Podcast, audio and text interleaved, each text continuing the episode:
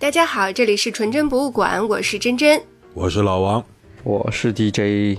嗯，哎，我们今天聊的这个话题，实际上在两周之前就有碰过，一直想说要聊。呃，其实当时就是因为觉得，呃，整个的环境，呃，可能越来越少放松的时间。我们要聊的是什么呢？就是啊，因为这段时间实际上，呃，听到的各方面的消息都很多，啊，想聊一聊彼此，啊，是怎么样能够让自己放松下来的一些方法。嗯，我先问啊，你们两个现在喝着吗？没有。废话，我当然喝着了。嗯，不然的话怎么放松呢？哎，我也喝着。我我我先问你一个，你们一个问题啊，你们能不能够不喝酒就放松下来？就是真正意义上的觉到肩膀上，哇，就这种感觉。嗯，不行，你严格意义上说不行。你说喝咖啡嘛，喝这种东西也行，喝也是饮料，嗯但是它肯定是没有喝酒的时候的那个心里踏实。嗯对我心里会踏实，心里会觉得，哇，终于到了那个时间了，我真的可以一个人待着了。就是真真说的那个，就是肩膀松下来。我也是，你也是啊？那总要有个理由吧，就是让你有放松感，你总要有个理由吧。一般你生活中没有那么容易去找到这么一个理由嘛。比如说工作上很烦心的事情突然解决啦，或者这种毕竟少嘛。那你平常一个最简单的放松的方式就是喝酒嘛。嗯，因为我和你们不一样，就是我只能在特别开心的时候喝真正意义上快乐的酒。嗯，你去看演出，一个人能喝一瓶。对我看演出的时候很轻松的喝掉一瓶，没有感觉。但是在家啊、然后你说如果要放松的话，让我需要用喝酒这个方式，其实我觉得我是不需要的。基本上回到家的这个物理场景，我就松弛下来了。我现在也不能说是我只有喝了酒才能放松，嗯而是说放松和喝酒是一体的，你知道？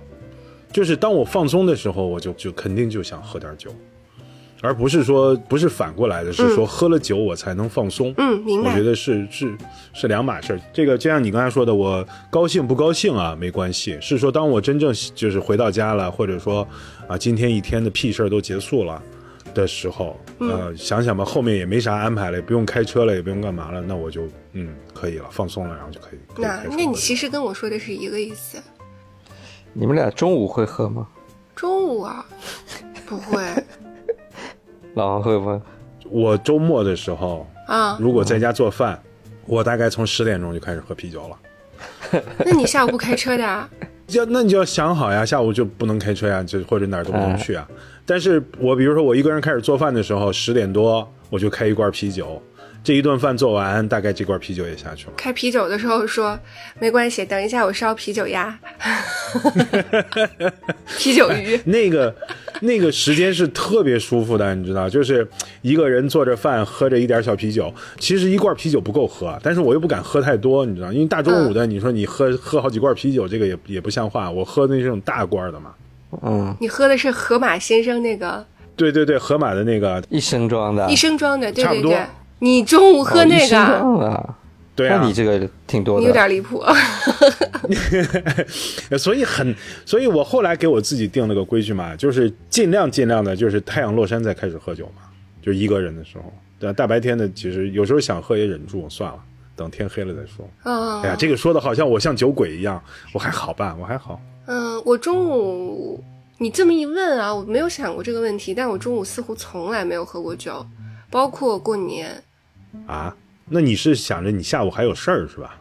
我本来就对饮料这个事儿就没有特别那个什么，我也没有说特别高兴的时候要喝一罐可乐或者喝一杯奶茶，我没有这个习惯。我只有早晨需要提神的时候需要那杯咖啡，那是肯定的。但是中午这个，我我真的没有这个场景。嗯，晚上看演出或者是看个特别好看的电影，我是想喝一杯的，就是真正意义上的想，就特想，就想手上有那个杯子，没有的时候我会不高兴。那你看，我前两天在弄这个牙齿嘛，然后不是在吃药嘛，嗯，大概前前后后将近有一周多，喝不了。就是不能喝酒，嗯，就一点酒都不能喝。嗯其实也就不喝也就不喝了，也也也也就也还行。对，嗯，但是当我决定停药，第二天可以喝酒的时候，其实那一天还是跃跃欲试的，你知道，终于又可以喝了。就 DJ 这么问吧，他应该是中午要喝酒的。啊，呃，就老王刚才说到这个状态，嗯，你开始准备做一餐饭，比如开始准备做一餐午饭，是吧？然后自己开一罐啤酒，一边喝着一边烧，慢慢一步步把事情做完，这个过程还是挺舒服的啊。我也有这种体会，嗯。嗯，为啥我们一说到放松就是喝酒呢？那 那这不是成年人的红利吗？我们家还有那个小孩小时候的奶瓶嘛，那个玻璃奶瓶嘛。用奶瓶喝酒？对，我觉得用奶瓶喝酒是特别好的一件事，一件事特别有感。我跟你讲，你这段话说出来，很多人就会分析你这心理恋母了。我，对对呀，你是什么需求会用奶瓶喝酒？不，没有奶嘴，上面没有奶嘴的，就一个玻璃瓶，哦、嗯，就一个玻璃瓶，就就就感觉很特别嘛，就不是一般的杯子啊 我觉得你还是有点问题，我觉得一个奶瓶，玻璃瓶，我就拿它，我会拿它装什么？其实它呢也装不了啤酒这种。家里没杯子了吗？就没有别的杯子了吗？一定要用这孩子的奶瓶 好玩呗。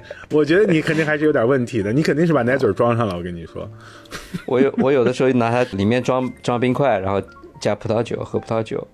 啊，嗯，有的时候呢，我会拿那那种小罐的饮料，有没有？喝完了以后那种塑料罐的啊，我里面装了葡萄酒，拿那个喝。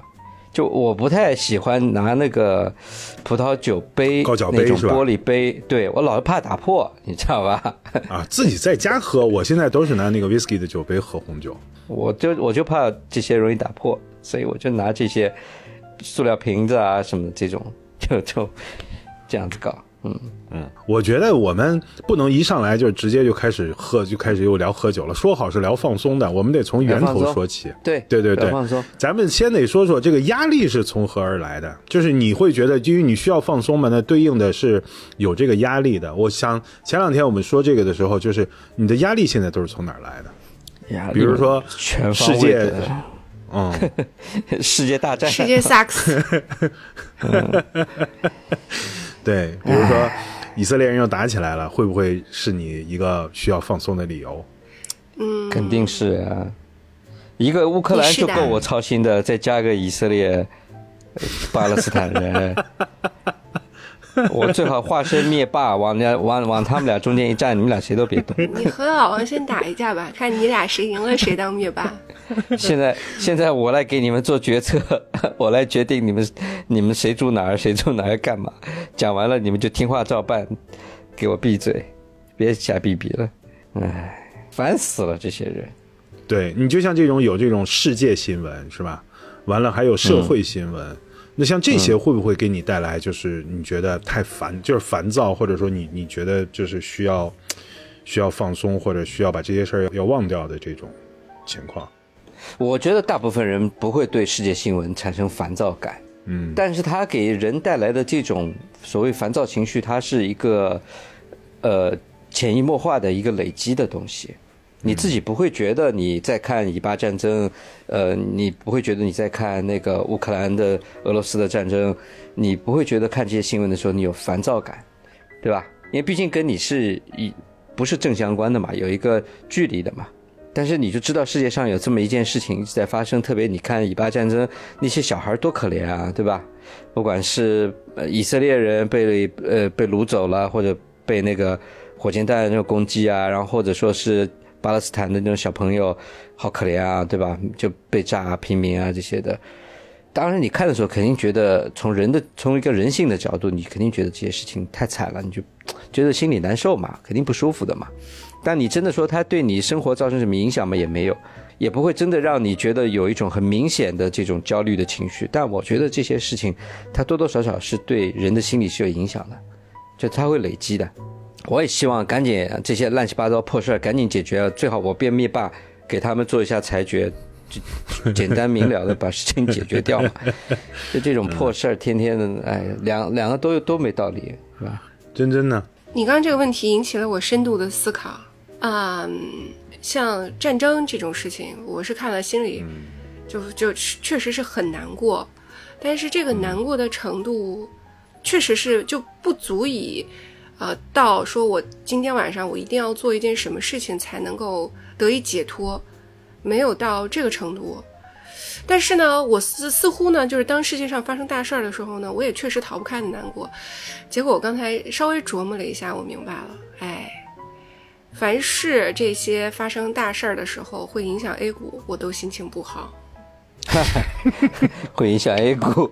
然后我终于最后都是 A 股买单是吧？对，我一下子明白了我的压力来源，嗯对吧？就是这个东西，它其实中间是有一个，确实是强关联。嗯，那你这个确实是，但是是一个我切身利益了。对对对对对，但是是我一个不太想承认的强强关联，但实际上，就每当世界上发生大事儿的时候，我们大家都会体现，然后它势必会造成我一天或者是一天以后或者是一周以后的一个和大 A 共情的过程。所以你这个都已经不是那种蝴蝶效应了，呃就直接就触及你切身的这个工作和利益了，是的吧？已经不是说那种蝴蝶效应。是的，这 A 嗯股还能让你产生不良情绪啊？就 A 股往下走已经是是一个常态了嘛？就像中国足球一样的呀，对吧。？你中国足球，你这么看着你是没感觉，你要是今天买一注呢你？要每场球都压一百万，你试试。啊，你买一注呢，在里面傻子才呢，傻子才每场球都压一百万，压一百万输吧，他也就花七百块嘛。是吧？嗯嗯因为跟我们确实是，嗯，关联性还是比较强的啦。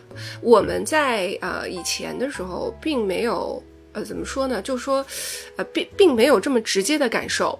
它是有一个，就像呃，这不能叫蝴蝶效应，就是一个直接的效应。其实本来是一个，就政治对经济是有绝对的关系的，但是以前其实没有这么大的感觉，呃现在也不知道是变化了，还是因为我长大了，我变烦了，这些事儿确实对我实实在在有影响。对，反正我也是看他们说嘛，说不管世界上哪儿发生事儿，都是 A 股买单，反正哎最后都是找 A 股报销。嗯、你呢？我看这些新闻啊，嗯，其实我是有压力的。我的压力来自于哪里呢？就是我不知道该如何判断。你你理解我的意思？就是当你看到一个新闻以后，对对，也不是说我要做裁判，就是当你看到一个新闻的时候，一般来说你是会有一个立场的。嗯，你你比如说呃以巴或者是说俄乌这种，你看到一个新闻，我觉得是个人，你就会有立场。然后我现在的这个压力啊，就是来自于我没有立场，我是真没有立场。然后我又觉得就是我没有立场，这是不对的，或者说这是一个特别就是没有道德底线的一种一种行为，所以我就老有这个压力。你不要把自己放在找骂的那个立场上，你不是没有你，其实你的立场是全人类，都该死是吧？就是全人类都该死。不 是不是，你是同情人类，你认为人类很很很苦，你是站在悲悯的心态想这件事情，你自己非要把自己放在找骂那里，我都帮你找补不回来，我好累。嗯，是实实在在的说，为啥我现在就是有时候不爱看新闻？不爱看新闻原因就是我没立场。我觉得大家都挺，就像刚才那个 DJ 说的，你说以色列人倒霉不倒霉？倒霉。那你说巴勒斯坦人是不是倒霉？那更倒霉。但是你要说谁倒霉更多一点，或者说呃因为谁倒霉更多一点，是不是他就可以做出什么极端的反应？好像也不对。到最后就是我只能说，我觉得大家都挺有道理的。嗯，就看你愿意相信谁了。所以我就老有这个压力，有的时候，嗯，然后想想吧，就是说干脆一起完蛋好了，灭霸。嗯，其实这是一个怎么说呢？看上去很消极的办法，但是，呃，当你去推演这件事情的时候，你会发现，哎呀，我是能共情灭霸了。对，是的，而且我觉得 DJ 前面说的那个，就是现在这些政治家的这帮老男人，这帮臭男人，他妈的，一打起仗来就说自己死了多少妇女儿童，他妈的不打仗的时候也不拿妇女儿童当人。现在一出事儿就是说你你你伤害了我的妇女儿童啊，这边说你伤害了我的妇女儿童，你他娘的狗屁，你早干嘛去了？平常也没见你照顾妇女儿童，一到这种时候就拿出就就把孩子拉出来说事儿，真他娘的王八蛋！就就是一件没法聊的事儿嘛。我们回到主题吧。你要说压力的来源，我觉得还是 太多了啊。我们先说说，其实一开始说到这个话题的时候，是因为你发了一个视频，对吧？啊，对对对对对，嗯是我想什么脑啊，已经忘记了。哎，真的，金鱼，你发了一个关于日本拉面师傅的视频。呃，我想起来了，是那个我发了一个日本福冈的那个叫乌台嗯。的一个视频，嗯。它是一个类似于一个纪录片，哎呀，不断都不算是纪录片，一个 vlog 吧，大概时长有一个多小时，两个小时，对，啊、可能有的有些人不知道，反正我在看这个视频以前，我是不知道什么叫乌台的。呃，我到日本去的时候，我见过那个东西，但是我不知道他们把这个叫乌台。乌台实际上就是一个路边摊，在日本人那来说就是路边摊。然后他们就是在一个手推车上面，把自己的全套家当，就是锅碗瓢勺带这个桌椅板凳，全部要呃装在一个手推车上面，然后每天下午五点多钟出摊儿，到他固定的地方，因为他们那个地方是有执照的，在那个尤其是那个福冈，呃博多呃地区，然后他们就要五点钟出摊儿，到七点钟要把台子搭起来，然后开始营业。我在福冈的时候，在他那个河边一排过去，全是那种那种屋台，然后每一家七点钟开始营业。其实但但是基本上就是以卖拉面呀、卖什么烤肉啊，或者是卖什么天妇罗呀、这种东西为主。然后，那天我就是看了一个一个完整的一个小伙子出摊儿的一个视频，一直到他晚上营业开始营业长的嘞一个多钟头，两个钟头，一个多钟。头。你俩啊都看完啦？我看了呀，我后来后来 YouTube 还开始给我推那种相关的嘛，呃，一个人的拉面店啦，什么有一个人的乌冬面店啦，那老板早上三四点到店里，从面粉开始把那那个面也是我推粉放到给你的。这你推给我吗？好几个，好几个，还有一那个我刚说他把面粉放到那个搅拌机，然后从面粉开始做呃面团，然后把它压，然后发酵，然后再压，反正反反复复、反反复复的过程，最后切，把它切成面。好，完了这是面的部分，还有汤，还有各种配料，葱，还有一堆东西。哎呦，从天黑干到天亮，然后开店一整天，忙完到晚上打扫收拾。哎呦，看第二天早上再来一遍。第二天再来一遍，哇，真是！我想你大哥，你这不能找制面厂把面先做好吗？你这手工天天揉，这不累死？但是为啥我给你 给你们发这个啊？呃，一开始是王太介绍给我看的。我觉得我在看那个的时候，我真的是那一个多小时啊，是目不转睛的就看这些人干活，我觉得特别特别的解压。我不知道你们，我我可一点都不解压，我看了一会儿我都快疯了。我看着累。我真的，我我就我就觉得，我说我靠，我我做错了什么？我白天那么忙，你晚上还要让我看这种视频，当时我就很崩溃。我看他这个就两个感觉，先是累，再是饿。等他面做出来的时候，我就开始饿了。然后，嗯，好多次我就只能下楼去找东西吃了。我看了五分钟，我那种崩溃的感觉，就那种就真的就是，我说我天呐，我还要去想明天怎么弄，好烦啊！我很快就关掉它了，完全没有办法看看这个，就是就是让我想起我白天的工作，就是就是一种特别崩溃的感觉。对，我就觉得这些这些人睡不饱啊，那这睡眠时间这么短，像我这种一天要睡十个小时的人，怎么干得了这种活？对他辛苦呢是真辛苦。你你尤其是日本人，把这个工作干的就是格外的让你觉得这个付出劳动强度也好，还是说这个什么也好，格外的辛苦。但是呢，他会给我一种强烈的这个秩序感，就是一个人啊，比如说你像 DJ 前面讲那个乌冬面的那那那个小伙子，每天早晨三四点钟到店里面开始制作当天的乌冬面，一直到上午十一点半。呃，其实他在十一点半开业之前，其实他都已经工作了将近有八个小时了，六七个小时至少。然后从十一点半一直营业到晚上，他下午大概休息两个多小时，然后一直营业到晚上九点半，他一直要在店里面要工作。这个其实是强度是非常非常高的，但是呢，就是他的那种工作当中的秩序感，其实你看他在整个那个过程当中，他是不慌不忙的。先做什么，再做什么。我甚至觉得，在那段时间里面，他可能身体上面、肢体上面一直在运动，但实际上他的脑子是是放空的。他就是在执行一个 routine，他就是他在执行一套这个就像念经一样千篇一律的一个一个东西。我可能没看完啊，我看的时候反而是跟你不一样的感觉。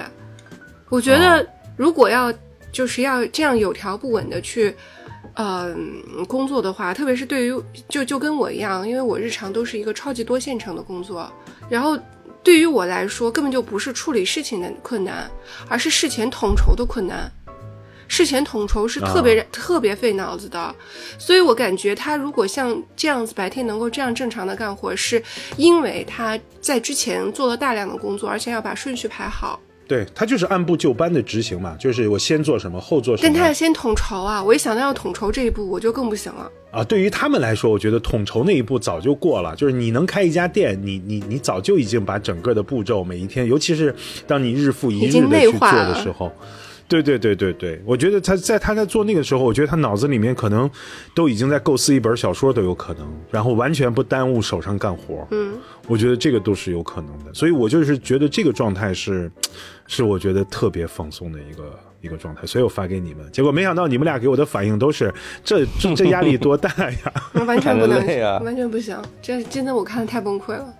反而我倒是觉得像日本拍的那些散策的视频，就是我以前说过这个事情嘛。散步，就散步的那个，对他日本日语叫散策嘛，呃，他们其实就是一个人拿一个呃四 K 相机吧，然后他也不说话，就是在一些街道上走。我看过在东京的，然后在大阪的，其中一个我最喜欢的就是在京都，从那个什么清水寺那边开始走，呃，什么二年坂啊，什么一路这样子走过去，花间小路啊，然后走过那个那那个那个桥嘛，全程大概有接近三个钟头，非常非常舒服。他走过的时候，你会听到周围经过的人在讲话呀，这种噪音，嗯，哎，有点噪音，然后生活的那种状态，你好像就在那个街市里跟着他一起走，而且它又是四 K 的嘛，所以我就把它放到我的那个大电视那个屏幕上，就跟着他这样看着他。有的时候我就是在那个运动的时候，我也看这个，就特别容易沉浸。他什么也没干，整个视频就是走路，他连镜头都不会转的，他不会转镜头去拍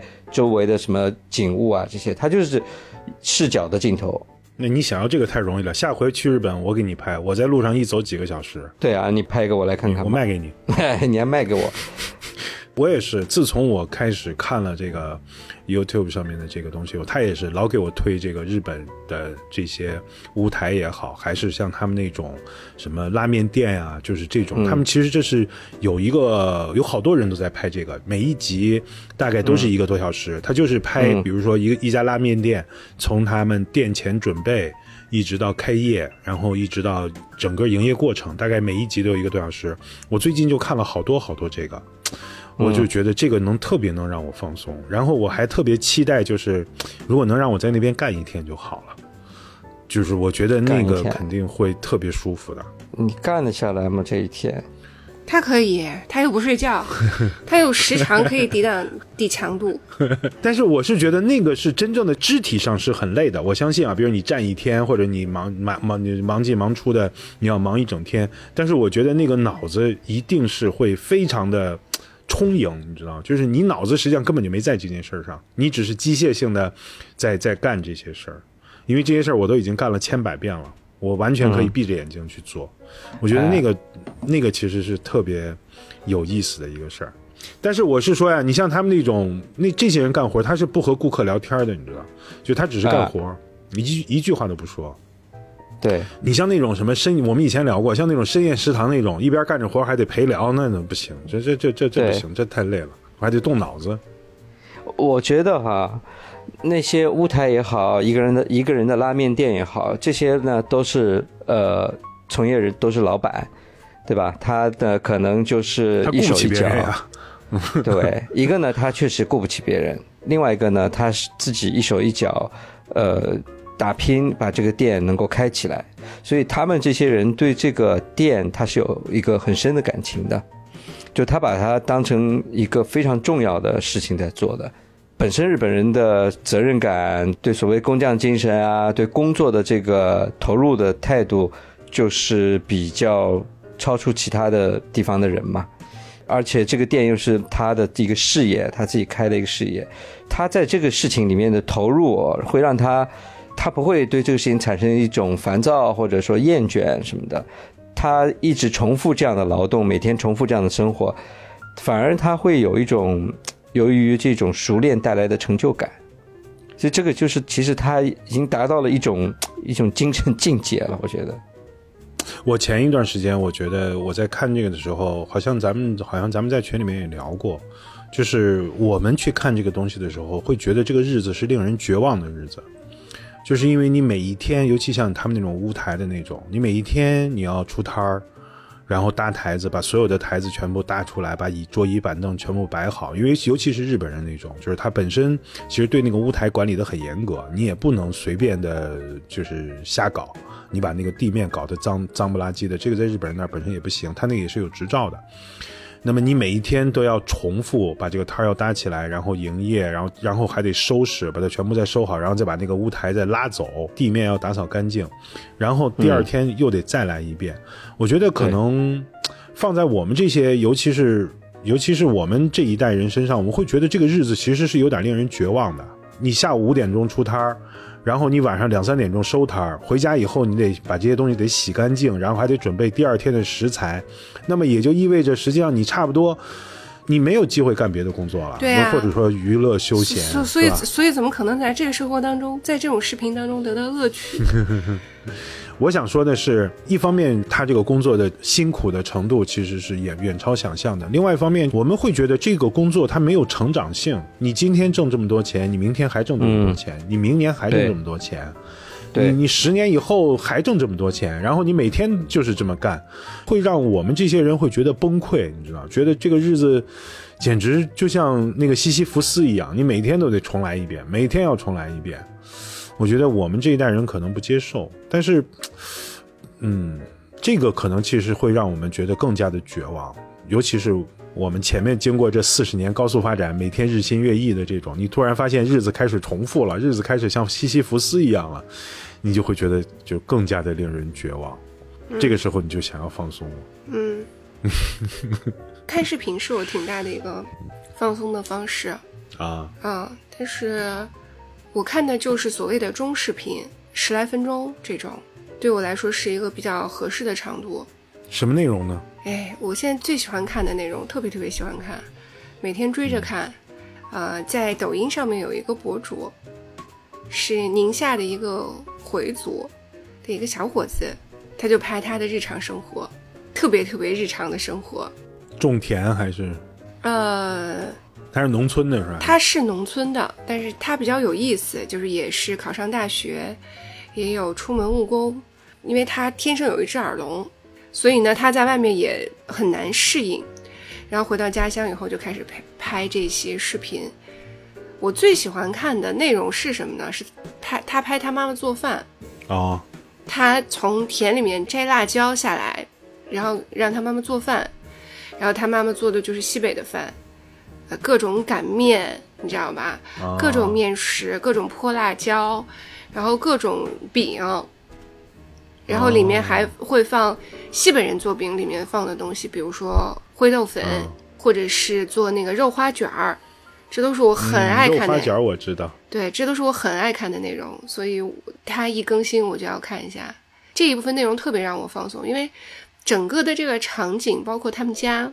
他们家还是用的那个炉子啊，炉子啊。宁夏人好像也是住窑洞的吧？好像哦，不不不，就是住砖房啊，砖房。对他用的就是那个炉子，那个炉子就是我们上小学的时候在教室里面自己生的那种炉子，我知道，蜂窝煤炉子是吧？对，正经的蜂窝煤炉子，我也生过。所以，上海人，嗯，所以他到那个冬天的时候，他还有拉煤的过程哦，你知道吧？你就会觉得。呃，又是现在，但是似乎你又能能够和你的过去有一个非常亲近的关联。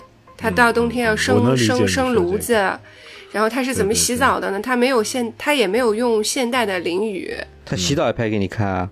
没有，他就在讲，因为他是他是那个回回民嘛，然后他们有一些自己的习俗嘛。嗯，他这个习俗是怎么实现的？他没有在淋淋浴房里面洗，然后就是那个房顶上面挂一个钩子，然后钩子上挂水，然后然后这样洗，然后还有自己搭棚子养鸡，就把那小鸡怎么孵出来，这个我也孵过嘛，这个过程特别治愈我，因为回不了家，我想的不是现在那个家，就想的小时候那个家，嗯。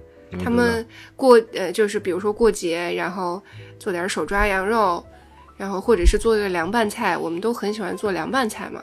我觉得你说的这个就有点让我想起，就是我们看那个平原上的摩西的那种，就是其实看的就是我们过去的那种生活，它让你好像和过去的那个记忆里的日子产生连接了，所以你就会觉得对特别的平静，特别平静。我然后那个他讲话用的是宁夏话，但宁夏话。嗯，跟我们还是挺接近的。嗯，总是西北嘛。对，比如说绿绿辣椒，它就是刘辣子。啊，刘辣子，刘辣子，刘辣子，红辣子，你就会觉得很亲切呀。我看，我看这个的时候，就总想着，就总觉得我回家过年了。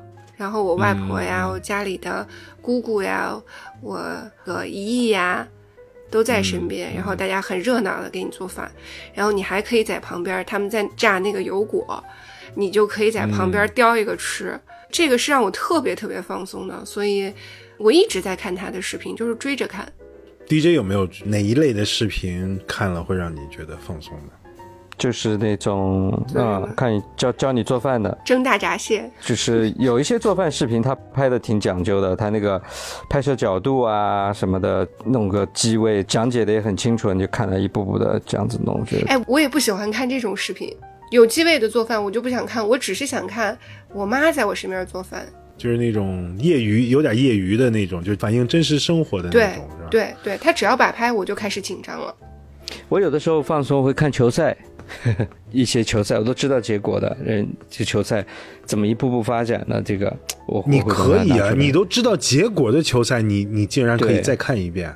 对，可以可以把它重新拿出来看一遍。乐趣是什么？我我也很难，就是知道结果的，让我再去看，除非里面有我追的心，否则我看不下去。就那个气氛呀，这场比赛跌宕起伏啊，你进一个我进一个这种，呃，然后有一个大反转啊，这种当时那种气氛呀，他就我就喜欢那个气氛特别好。哦，但是你不是都知道了吗？对啊，你都知道结果了，知道没关系啊，当然没关系啊，那你还是可以看。哦，你真是个怪人，你这个太怪了。还有就就是跟这个逻辑其实比较相近的，就是看，呃，演唱会，像 James Come True 的有有。那不一样好吗？那你是看演出，那你当然可以看好多好多遍了。你喜欢的演出，你可以看无数遍。但是球赛这个东西，你都已经知道结果了。我连斯诺克我都很少同一局看第二遍。我跟你说，还别说足球赛了。嗯，你是个怪人。我觉得我觉得挺好看的呀。我刚才刚才就是在说那个就是做饭的这个视频的时候，我突然想到了一个细节，就是我我小时候有一段时间其实入睡很困难，嗯，当时我就是能能够让我入睡的唯一的方法是靠着我妈睡，嗯，就只要贴着我妈睡，我马上就好了。我要说的是什么呢？因为我很多小时候的事儿我都不记得，但这件事儿我印象特别深刻，我我就很伤心。我记得应该是在就十岁过了以后，十来岁、十二三岁的时候，然后又有一天，我想靠着我妈睡，因为我又那种那种感觉又犯上来了，我怎么睡也睡睡睡睡不成，我把头掉到这头睡也不行，横着睡也不行，竖着睡也不行，趴着睡都不行，我没治了，我就想叫我妈，我说你陪我睡觉，然后我妈说你长大了，我再也不能陪你睡了，嘿，嗯，我就特别特别伤心。就是那种踏实的感觉就过去了，有的时候我就还挺想跟我妈说的，我说要不然我陪你睡，但是我也没有再说过。就这是一个应该是一个很能让我放松的方式，但是现在就变了，现在就变成我陪我女儿睡了。有一天他跟你说：“妈妈，我长大了，我再也不陪你睡了。”怎么办？哎，为什么受伤的总是我？哎，你说到这个小时候入睡的这个啊，我小时候是因为我一直跟我奶奶长大嘛，然后我小时候睡觉前一定会跟我奶奶说挠背，就给我挠挠背，嗯，只要一挠背我就睡着了，嗯，就是这个是我很 很经典的一个，我下次试试。我这现在没现在很少有机会了，但是我小时候就是我跟我奶奶说挠挠背，我我奶奶我奶奶就开始在我手在我背上，其实她也不是挠啦，就是手放在我背上，叫 massa massa 这种，然后我就睡着了。嗯，嗯，挠挠背，哎，我知道有一些人睡觉是有一些特别的习惯，比如说我认识一个一个人，他从小睡觉就要摸着一块枕头毛巾，有一个枕巾嘛，啊嗯啊。他从小睡觉就是要捏着这块枕巾，你这个跟那个 Snoopy 里面那个 Charlie Brown 是那个叫 Charlie Brown 吧，一直要拽着他那个，跟那个一样，你知道吗？对，一样。到他三十多岁的时候，他还在用那块枕巾，已经被他捏得稀烂稀烂的了，还在用那块枕巾。啊、我后来我这就是她是个女生嘛，后来我我就说，那你结婚以后怎么办呀？你老公睡在旁边，你是你是 捏着枕巾还是捏你老公？呃，反正我觉得这个这个还是挺奇葩的。后来我发现这样的人还不少，挺多的。嗯呃有这种有这种心理依赖的人还不少。我现在睡，现在睡觉就是最简单，就是反正肯定是带床上呃带床上书，肯定是带书上床嘛，就是 翻不了一夜肯定睡着了。我现在入睡一点困难都没有，不管是看什么，只要一夜看不过去，肯定过去了。我前两天读那个，我还在读那美术史的美术史的书嘛。前两天读那个米开朗基罗，连着两晚上读米开朗基罗，我都睡着了。我觉得米开朗基罗特别催眠，我也不知道为什么。你们还有没有就是像别的那种能够打开来像 DJ 这种虽然知道结果的球赛，但是你就是要反复观看的视频或者是电视剧，或者是像 DJ 一样怪癖？反复看球赛的人，我是会看电影的，尤其当我无聊的时候，我一定会找一个老电影看，对。就是看过多少遍的电影，而且我要专门去找那个老电影看，肯定不看新电影。我现在越来越觉得看新电影是一种冒险，就是你不知道你花这个是花这个两个小时是不是被浪费掉了。呃，反而有的时候，它有一个老电影就会在某一个时间点，它突然在你脑子里跳出来，哎，我现在想看二零四六，或者或者我现在想看一个什么，呃，牯岭街少年杀人事件啊，我就把它拿出来放着看。对，像《教父》，我看了嗯有有几十遍，嗯不知道有没有我没数过。那其实很大情况下就是这种，就是觉得这会儿就想找个什么东西看，嗯，没啥事儿，想找个东西看。但是就是 DJ 说那个，我不愿意冒险，我也不想看那些乱七八糟的，我就打开《教父》。其实这种电影，因为你看过好多好多遍吧，其实也无所谓，什么从头不从头，或者看到一半关掉就关掉了。另外有一个呢，就是那个 Friends。Friends 我也会，就是随便调出一集来，然后看上一两集，那个就也有那个效果，就是而且越看越觉得亲切。嗯，以前会看《康熙来了》，因为对里面所有的台湾的所谓的综艺咖都很熟，所以呢，就随便打开一集，然后你就接得上他们上下的所有的梗。哼，嗯，那个时间让我觉得特别开心。后来我也没有存嘛，很多人都把那个《康熙来了》都都都都大量的保存，我没有这个存视频的习惯。嗯，然后找找资源就很烦，我就慢慢不看了。嗯，然后日常刷的比较多的剧，嗯，确实是像《Friends》，但《Friends》啊，说实话，我现在不会轻易的打开来看，因为这个剧，呃，当然不是因为那个 Chandler 去世的这个事儿，不是因为这个事儿，只是因为这个剧打开了以后，它对我来说，它就是像形成了一个时空胶囊，我很快的就能回到大学的那个阶段，啊，它对我是有，还是在时间上有特殊意义的。嗯它会对我情绪多多少少有一点影响，所以不能算是完全放松的事情。电视剧本身那就不用说啦，就超级爱看嘛，也是所有的梗都接得住。所以我日常反而，呃，会拿来，譬如说啊，你说吃饭的时候咱们放松一下，或者就是我纯粹回来，我就是想躺在那儿，完全不动脑子，让它放在那儿。想起来我看一眼的，我会看《Modern Family》，我会看《摩登家庭》。然后还有一个 Little Sheldon 小希尔顿，Modern Family 有十季，但是你看完了以后你就知道为什么要要让你们看，其实跟 Friends 差不多的，也是跟随着每一个人的成长，你在成长，很有意思。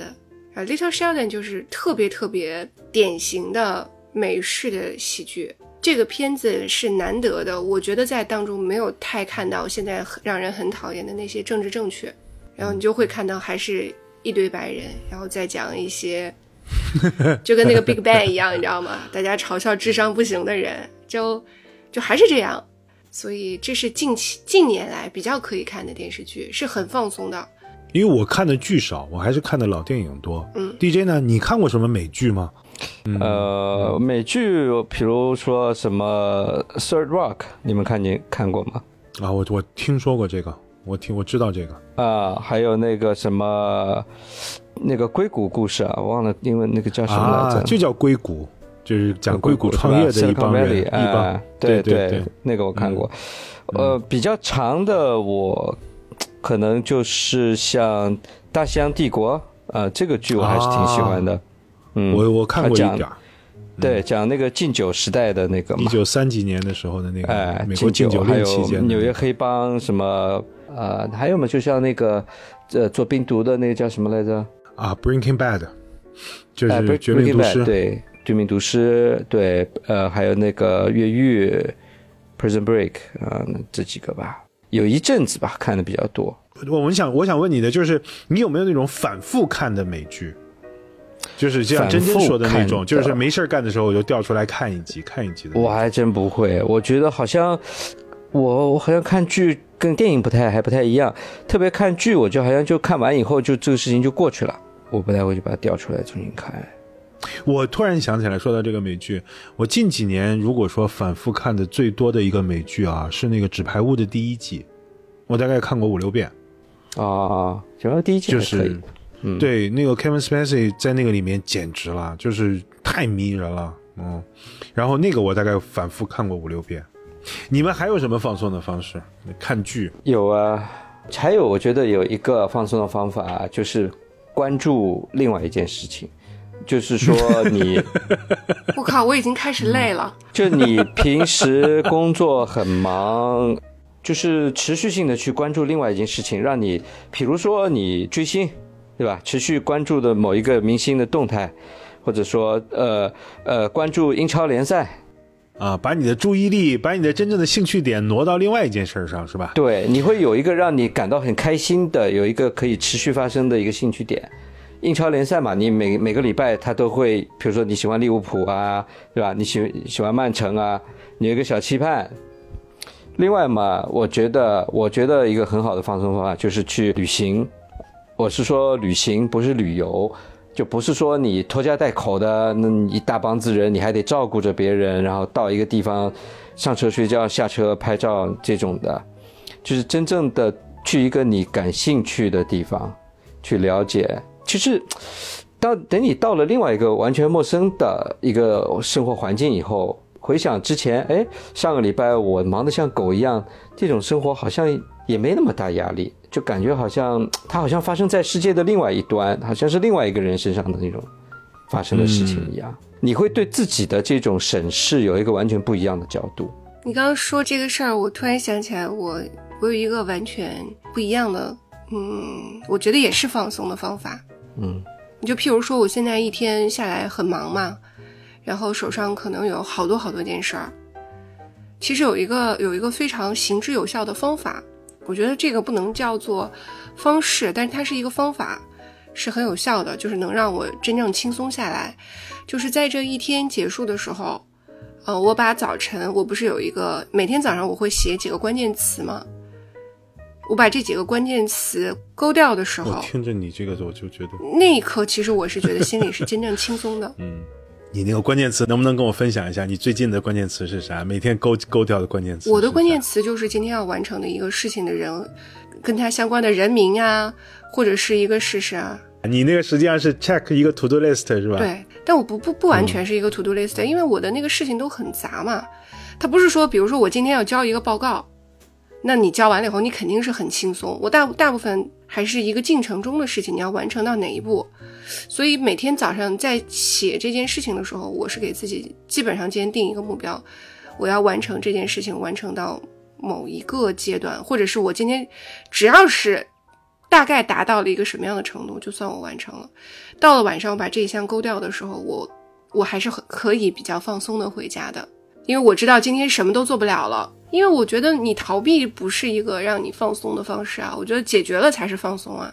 对，但是我们也不说逃避啦，其实就是说你有没有一个啊，你肯定有，不是说比如有，嗯，对，我想就像 DJ 前面说说，比如说他出去旅游的时候，他就可以把那些烦心事儿就放下来了，嗯，或者那 A 股不开盘吗？你你出去旅游你可以放松了，那 A 股开着盘我就不能放松呀。他们今年还要延长开盘时间，他妈炒股要炒我当时看到那个我都疯了，我说有他妈病，就真的是要疯的状态。真的完全彻底轻松，那那再轻松，那就是我辞职，就不干了。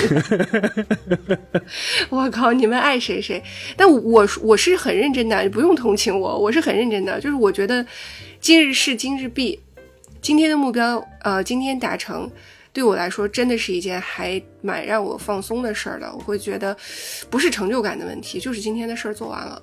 嗯嗯嗯。嗯，你是不是你那种，就是说你所谓的今日事今日毕，也不一定是把某某一件事儿从头到尾的 close 掉。就比如说你是在一个很长的进程里面，对，那个节点。你比如我今天要给谁打个电话，我今天一定要把这个电话打了。对对对吧我每一件事都会给自己设设很多个节点。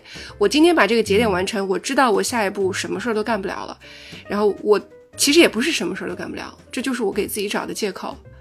但是我今天就是不想干了，我就告诉自己，我说好了，今天的事儿完成了，剩下的事儿明天再说，我就给自己下班了。对对，比如你推动一个项目，可能中间分了一百个步骤，今天只是给谁打个电话，明天给谁发个微信，对，这个其实就是我今天要做的事儿。对，我就在然后到了晚上回家，我绝对不会再去想后面的九十九步事儿，不想。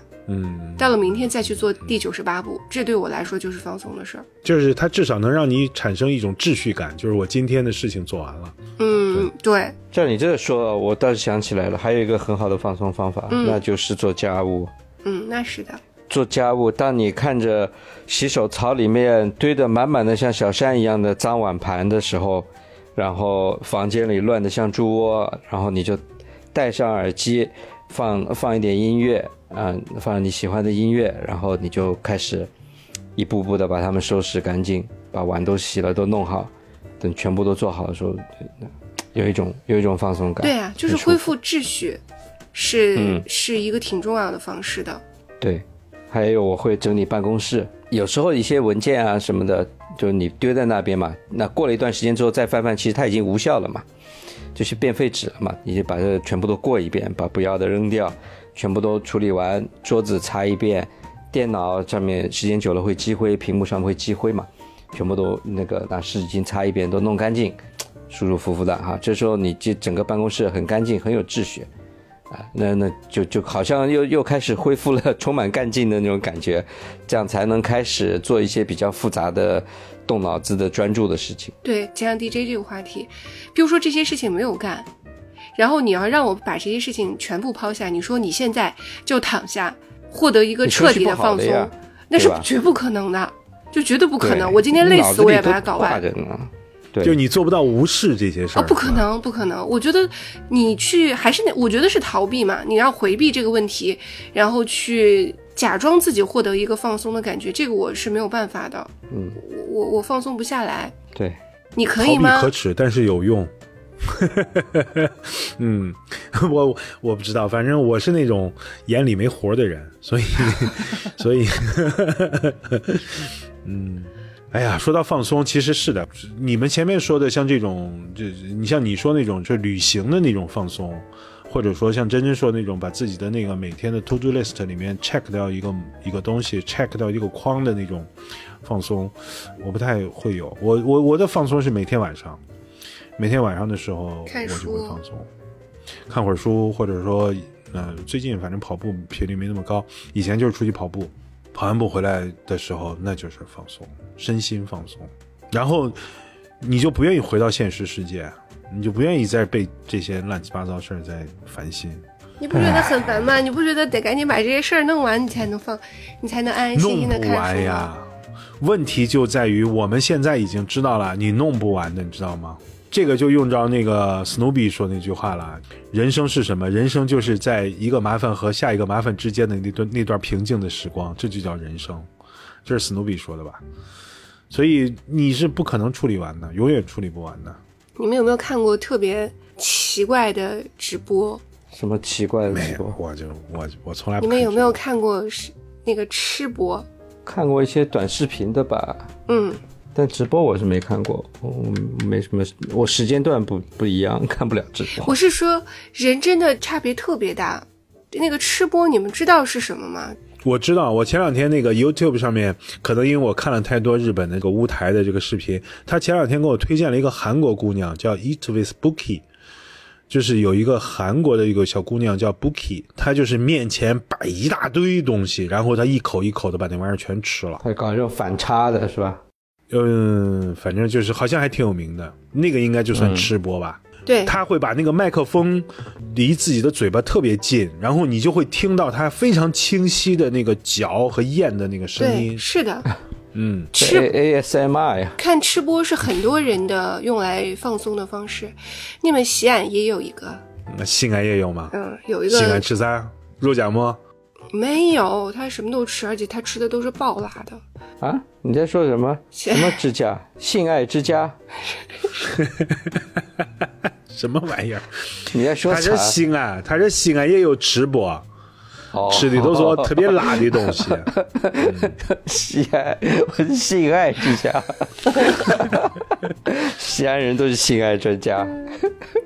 西安有一个特别那个什么的小姑娘，然后也是跟着别人、别人那个呃学徒学出来的，呃，现在挺有名的，大概就是呃在不同的地方，因为吃播很多是假的，然后他为了证明他是真的，他就在路边儿吃，旁边有很多人围观嘛，那你就不能吃了吐掉。啊，对，然后我对这件事情我会看的，我看的一个很重要的原因是，就我一直很想知道这个东西看完了以后大家是什什么感觉。我看的时候啊，我我是觉得很罪恶的，我就好害怕他们被一些坏人盯上。如果这个坏人是像《七宗罪》里面的那个坏人一样怎么办？你的想象力，七宗罪里面有个原罪就是贪食嘛。对啊，你看了以后会有真的会有很罪恶的感觉，因为就是他那个吃是暴食，对吧？嗯，然后通过这个暴食，让看的人可以获得一种什么样的感受呢？这个是我一直没有办法去共情的事儿。其实没有办法让我共情的事儿不多的，所以我就越发好奇了。我十分不理解。看我还因为这个我还学了一个新单词儿呢，嗯这个叫 “mark bang”，。嗯，就后来我查了一下 “mark bang”，它这实际上是韩语的呃音译，就是嗯翻译成英文的话叫 “mark bang”。我是感觉我看那个啊，它的确是有一种替代效应。你就不想吃了是不是？嗯，我是觉得他吃了以后，他的确是有一种就替我爽了的感觉，你知道，就那种东西我吃，其实我心里是有负担的。对，是的，但是我看他吃，他吃下去以后，我觉得好像是有有替我吃了的感觉的，也就是有人还是能享受这个油炸食品的乐趣的。嗯，那倒是。哦，你这么说，我稍微理解了一点。就这个事儿对我来说是很大的一个谜团，我又特别不理解，然后我就老看他们吃，然后越看我就越罪恶。我替他们罪恶，我不是不是他们替我爽，我有一种替他们罪恶的感觉。嗯 我反正看的时候，我是觉得，你像我这个胃口和这个肠胃，我觉得 不行啊。包括对于发胖啊或者什么会有焦虑嘛。看他们吃，我觉得嗯，他替我吃了这个东西，吃下去大概也就是这个感觉吧，可能会有点这个效果。那个 DJ 你可以搜一下，叫 Mark Bong，就是英文的说法，就是这个叫吃播的说法。哎，我觉得他不能看，他看完了以后说 我们一起吃吧。我吃不了那么多。其实前两年这个吃播在国内我知道很火的，后来不是因为浪禁止浪费粮食，结果把吃播全给封了嘛？国内不许吃播了。有有有有有有有，国内还是有。我今天看新闻，有两个吃播的博主，年纪很轻的，二十几岁的，内蒙古的还是新疆的那种那种小伙子，吃到最后就人都胖的不像样子了，到后来好像有两个还死掉了。，对，是的，那这个算是比较有职业道德的啦，对就是他吃下去真吃下去了。大部分是催吐的。对何必呢？真的。然后还有那种喝酒，白酒当水喝，一瓶一罐的这样子灌下去那种的，我觉得这个真的，你是能喝吧？你确实能喝，可是你没必要，你这身体毕竟，对吧？没必要。哎，你说到这儿，很偶然的，我是在哪儿看到过一一个视频，就是一个女的，一个姑娘，国内的啊，对，她是倒一瓶白酒，对不对？然后把那个白酒倒在桌子上，她为了证明她那个酒是真酒，点火她要把它点着，然后一口气把那一瓶白酒干下去。嗯，就算是催吐，你也是够厉害的。太可怕了吧？对，每次说今天来炫这瓶，嗯，拿了一瓶什么，我不知道什么牌子的这种酒吧，然后就咣咣咣咣咣咣，下班了没事儿干，来找个地方喝一瓶，这种我太可怕了，我觉得天哪！对我就觉得，就这个视频啊，它真的让我看到了形形色色的人。你要说到这个看到了形形色色的人，但是我确实觉得这个短视频是万恶之源，你知道，因为他们为了被你看到，所以他就不得不干那种极端的事儿。我相信那姑娘本来挺能喝的，但是也不至于能喝到那个地步，嗯，对，或者说对吧？或者说他不至于天天能喝到那个地步。我觉得这个东西，嗯，是万恶之源。我觉得。嗯，是我我可能跟老王这个接触的时间久了，我现在看短视频，我觉得我觉得他们低俗，真的。我就说呃好久没用那个头条嘛，呃，很我大有个大概一年没没用头条，因为头条在美国被下架了嘛，然后我正好那段时间把它删了，我。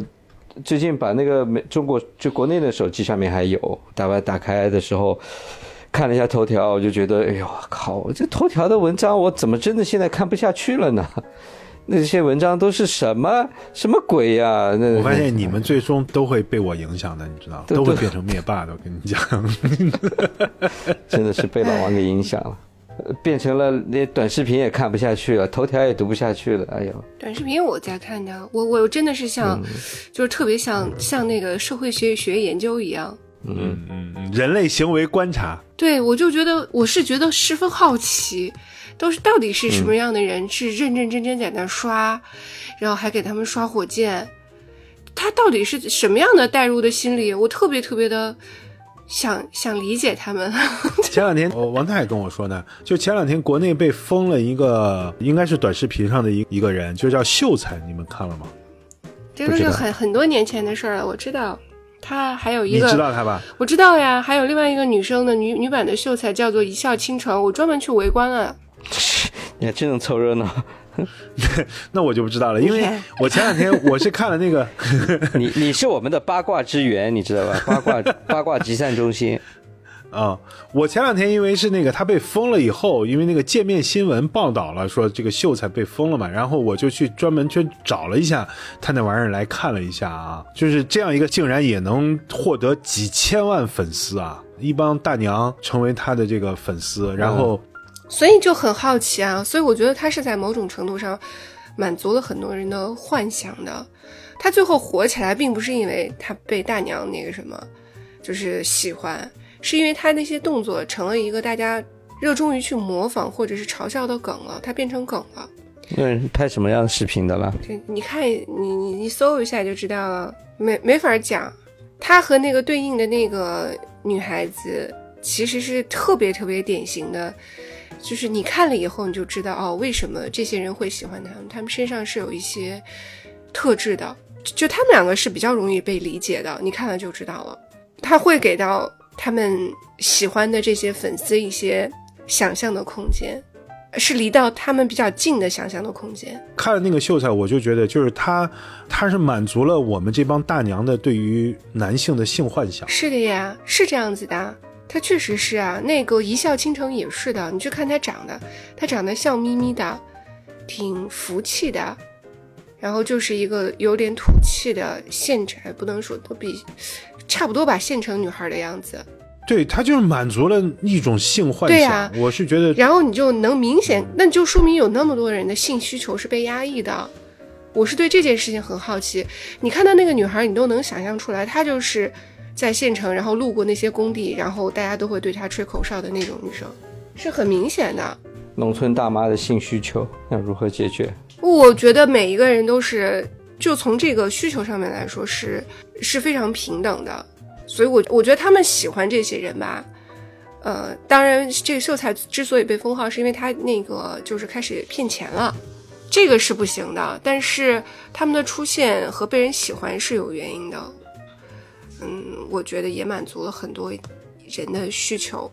嗯，我们这样说会显得我们这些人好像不尊重别人的性需求。这这应该怎么评价呢？就是那你说像这种这种人的出现，或者说这种短视频，你说他是给人制造了这样的一种幻象，还是说本来就有这样的一种需求，他只是满足呀？而且他是是非常贴近生活的需求。我对这一类其实我一点都不好奇，而且我觉得挺正常的，而且我觉得他应该有。确实是有很大一部分这样子的被所谓的啊所谓的主流人群所忽视的一些需求，这些我是不好奇的。我是对，就是像吃播可能更小众一点的，还有一些睡眠博主，你们知道吗？就是哄睡的。什么玩意儿？我还没看过那种。我看过睡眠博主，其实我我会有一段时间在看。嗯，就是他是怎么样哄睡的？他会有一些，呃，道具，挠挠背，是木鱼也好，或者是那个热带水果那个上下滚动那个声音也好，或者是波的声音也好，嗯，他是非常专业的啊。这个这个是一个非常专业的赛道，睡眠主播。我我对这些更加小众一些的这些，我是挺还挺挺好奇的。嗯，那我就问一个问题啊，嗯，就是在没有这个智能手机以前。我们是怎么过日子的？古代人连电都没有，他们是怎么熬过漫漫长夜的？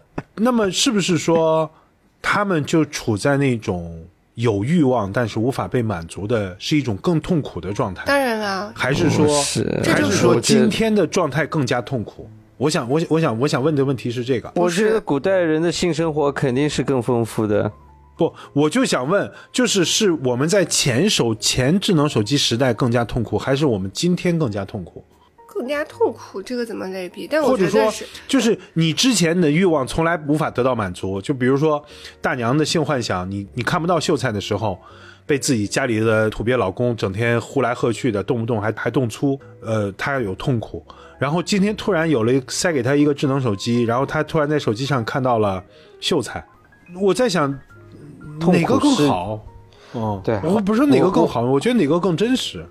我觉得，我觉得痛苦是因为想得到而得不到，你根本就不知道你想得到的什么时候，你也也无所谓得不到，所以你也不会有痛苦。大妈以前哦不知道我哦还有这这种小鲜肉帅哥这么嫩的，是吧？呃，现在他可称不上是什么小鲜肉。我我我是不知道你们说的那个主主播是什么样子了。我只是说，以前大妈就就被他就对他们来说，关在自己的一个生活圈子里面一辈子。所有他以前的人也是这样活的，那他也是参照这个这个方式去过完他的一生吗？他也没有其他的想法呀，所以他也不会痛苦啊，或者说也会有一些其他想法，但。但他可能转念一想，他就认命了。其实我觉得以前是有一些，呃，也许不为我们所知，或者是更隐秘，或者是更不太好的方式去解决的。那么多的乡村文学，你还不知道吗？对啊，肯定有的。对吧？我觉得以前的时代是个更开放的。对其实现在的时代是相对是没有那么开放。我想说的其实就是这个意思，就是我们不能居高临下的说说你们喜欢秀才就是 low。或者说你们喜欢秀才就是一种，呃，没有品位的行为，但是我确实又会觉得，就是那玩意儿真的是，确实是没有品位的行为啊！不是啊，我那是因为那是因为是你们啊，是就是是我们啊，我们站在我们的角度，这还是居高临下的。我觉得这对于他们来说，我们就是你我最好的角度是旁观。这就是他们的生活，他喜欢这个无可厚非，这这这这就是他能够，不是高度了，就是他的生活嘛，很正常。我一点都不是带着猎奇的心态，比如说我去看一下，要喜欢的小鲜肉长什么样，我一点都不猎奇，也不也不是为了去看，哟，这一笑倾城这姑娘长得长得怎么了，这么这么容易引起大爷大叔的这个性幻想，她得长什么样？我完全不是，我就是想还有点悲伤。对，是的，啊，有点悲伤，然后去看这个事情，就是更我我完全是旁观，我想知道这件事儿而已。我来看看，你你说的这个词儿，我觉得特别准确，是一种悲伤，就是你的现实生活得他娘的多让人觉得无可奈何，你才会对这种玩意儿感兴趣。我觉得其实这个本身来讲的话，就是如果说我们从灭霸的角度来讲，我觉得这个其实就是人生的不幸，你知道吗？就是人的不幸。我你刚才说这个，其实我觉得是的，就是我会有一种悲伤的感觉吧。嗯，我在看了这个一笑倾城，长得确实是三线三线小县城美女的这种 是不是样子。她长得其实挺丰腴的，然后眉眼弯弯的，是好看的。嗯，是好看的，但就是这个气质上确实还是比较还是比较三线的。嗯，这个秀才也也还可以啊，不难看呀。嗯，确实符合农村大妈的性幻想。但是我就想说，你会对他有性幻想吗？不会的。那你那你不能这么看，那你不能这么看。这个问题我觉得，嗯嗯，不对，不对，他跟你就不是，你就没有生活在，不是一个，啊，这个怎么这个这个话怎么讲我都不对了。不是怎么不是一类讲都是居高，临下的是吧？就是就 这个话我没法讲了，反正就不合适，就是你他肯定不可能有嘛。嗯呀，不般配。就哎呀，你们没有看，我觉得你们真的应该是，就直播这个事儿真的是一个非常，呃，有人说是他是妖魔鬼怪，我是觉得很有意思。哎呀，反正我想说的一一一件事儿啊，假如说你真的是灭霸的话，我们也不是说是你是消灭人类的灭霸啊，而是说你打一个响指，你就可以把抖音干掉，你会不会打这个响指？我才不会打这个响指呢！我不喜欢抖音，可是有很多人喜欢抖音啊，就让他们去喜欢就好了。我不会，我妈喜欢。说实话，我会很纠结的。我不知道我，比如说我打这个响指，我是在拯救人类，还是在，还是在拯救不了的，拯救不了。你你打掉了抖音，还会有别的东西，就是这个方式还不如灭霸原始的方式有意思嘞。直接把人干掉，是吧？是 你把人留着，然后你把他娱乐的方式干掉，你说你合适吗？不合适。这很难讲。你就算把人灭掉了，你再造一批跟你一样的人，他还是会有差异的，在时间这个维度上，还是会产生差异的。你今你今天觉得他 low，是因为有比较的结果。他跟两百年前的人比，他不比他们 low，他只是因为有比较。我是觉得，其实原本我们每一个人没有这么 low。抖音它产生，或者说以抖音为代表的这一类东西，它产生了一种回音壁的效果，它是在不断的在把人的 low 在放大，它把人们最最 low 的那一面在不断的强化，通过它所谓这个大数据也好，通过它那个机器学习也好，它不断的强化你那个东西，以达到他自己的目的，就是让你们上瘾。我是从这个角度来说。他那套机器学习的算法真的是万恶之源，所以我从这个角度说，我是特别想把抖音干掉的。但是我又能理解你们说的那个，就是人性本身就是这么回事儿，你干掉了抖音会有别的东西。你就你就让喜欢的人去喜欢吧，你不喜欢就别看嘛就好了，就不要想着我给你讲讲就好了嘛。对。还有一个还有一个最好的解压的方法就是来录节目呀。啊，那是。哎，对，聊聊天儿，聊天不是很舒服吗？再喝一点就更好了。好的，好，嗯，然后希望大家能够在我们的今天的讲的过程当中，不知道能不能得到放松。然后如果有什么你们放松的形式，或者是特别奇怪的，或者是特别变态的，欢迎分享给我们。最后分享出来都是刷抖音，我跟你讲，你就崩溃了，你知道？刷抖音也可以具体一点，告诉我是哪一个。我觉得我今年呃年底最好的一个消费是什么，知道吗？嗯，我买了 YouTube 的会员，所以我现在刷 YouTube 不用等广告了。我觉得这个是太爽了，这钱花的值，花钱也很解压的。嗯，哦，那倒是。好了，就这样吧。呃，嗯，这里是纯真博物馆，我是真真，我是老王，我是正在研究怎么花钱注册 B 站的 DJ，恐高。又能花钱了，真好。好了，睡觉了，拜拜。拜拜。